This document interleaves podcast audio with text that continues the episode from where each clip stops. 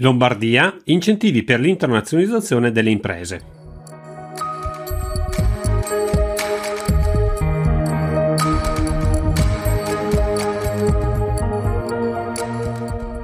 La regione Lombardia ha approvato le linee guida per una misura che intende sostenere lo sviluppo dell'internazionalizzazione delle PMI, consentendo una crescita di competitività delle imprese lombarde sui mercati globali e contribuendo alla valorizzazione delle eccellenze e delle filiere lombarde. I beneficiari di questo bando sono le PMI, regolarmente costituite, iscritte e attive nel registro delle imprese, con almeno due bilanci approvati alla data di presentazione della domanda, con sede operativa in Lombardia al momento della concessione dell'agevolazione.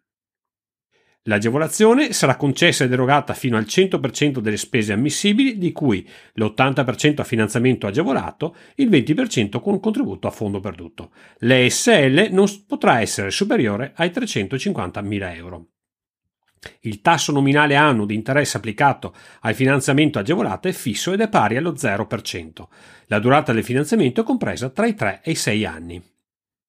Gli investimenti ammessi sono ammissibili programmi strutturati di sviluppo internazionale per avviare o potenziare la presenza nei mercati esteri attraverso lo sviluppo e il consolidamento della presenza e della capacità d'azione delle PMI con un investimento minimo pari a euro 35.000. Tali programmi strutturati potranno ricomprendere la promozione di nuovi servizi e modelli di networking, e-commerce e promozione anche basati sul ricorso alle tecnologie digitali per lo sviluppo e il rafforzamento della propria posizione sul mercato internazionale, la partecipazione a manifestazioni fieristiche di livello internazionale che si svolgono in Italia o all'estero, anche virtuali, i servizi per la promozione dell'export per esempio la consulenza di un export business manager, servizi per la transizione digitale e di promozione dell'impresa sui mercati esteri come la comunicazione e l'advertising. Le spese ammissibili sono quelle di partecipazione a fiere internazionali in Italia e all'estero e ad eventi a queste collegati, quindi workshop, eventi B2B, seminari. Sono altresì ammissibili le spese per la partecipazione a fiere virtuali e per l'utilizzo di piattaforme di matching, agendamento di incontri collegati alle fiere. Tra le spese ammissibili rientrano quella di istituzione temporanea all'estero o in Italia per un periodo di massimo di sei mesi di showroom, spazi espositivi, vetrine esposizioni virtuali per la promozione di prodotti brand sui mercati esteri.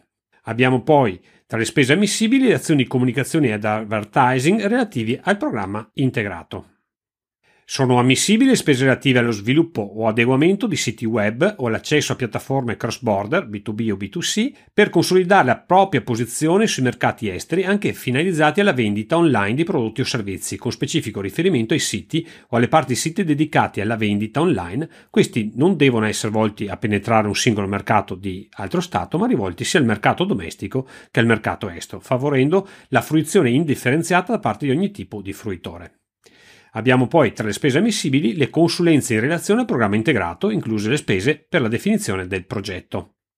Abbiamo tra le spese ammissibili le spese per il conseguimento, diverse dalla consulenza, di certificazioni estere per prodotti da promuovere nei paesi target. Sono ammissibili commissioni per eventuali garanzie fiduciarie, come sono ammissibili le spese di formazione per il personale relative al programma integrato nella misura pari al 10% delle spese totali. Infine sono ammissibili le spese per il personale dipendente impiegato nel programma integrato di sviluppo internazionale determinate in maniera forfettaria nella misura pari al 20% delle spese totali. Abbiamo tra le spese ammissibili le spese generali determinate anche in questo caso con un tasso forfettario pari al 7% delle spese ammissibili. L'erogazione dell'agevolazione potrà avvenire in un massimo di due tranche comprensive di un anticipo fino a un massimo del 50% della quota a titolo del finanziamento agevolato alla sottoscrizione del relativo contratto e rilascio dell'eventuale quadro cauzionale previsto dal DGR 4456 del 2021 e del saldo dell'agevolazione, comprensivo del saldo del finanziamento agevolato e della quota di contributo a fondo perduto. I programmi devono essere realizzati entro 18 mesi dalla data di pubblicazione nel BURL del decreto di concessione dell'agevolazione, salvo eventuale proroga motivata massima di 6 mesi. Veniamo a quelle che sono le scadenze che non sono ancora state comunicate poiché eh, siamo ancora in attesa di pubblicazione delle norme attuative, ma occorre fare attenzione perché l'assegnazione del contributo sarà a sportello valutativo secondo l'ordine cronologico di presentazione delle domande di adesione. Significa che occorre presentare per primi la domanda. Per assistenza alla presentazione vi lascio qui tutti i miei riferimenti. Io sono Franco Rasotto e questa è Rete Agevolazioni.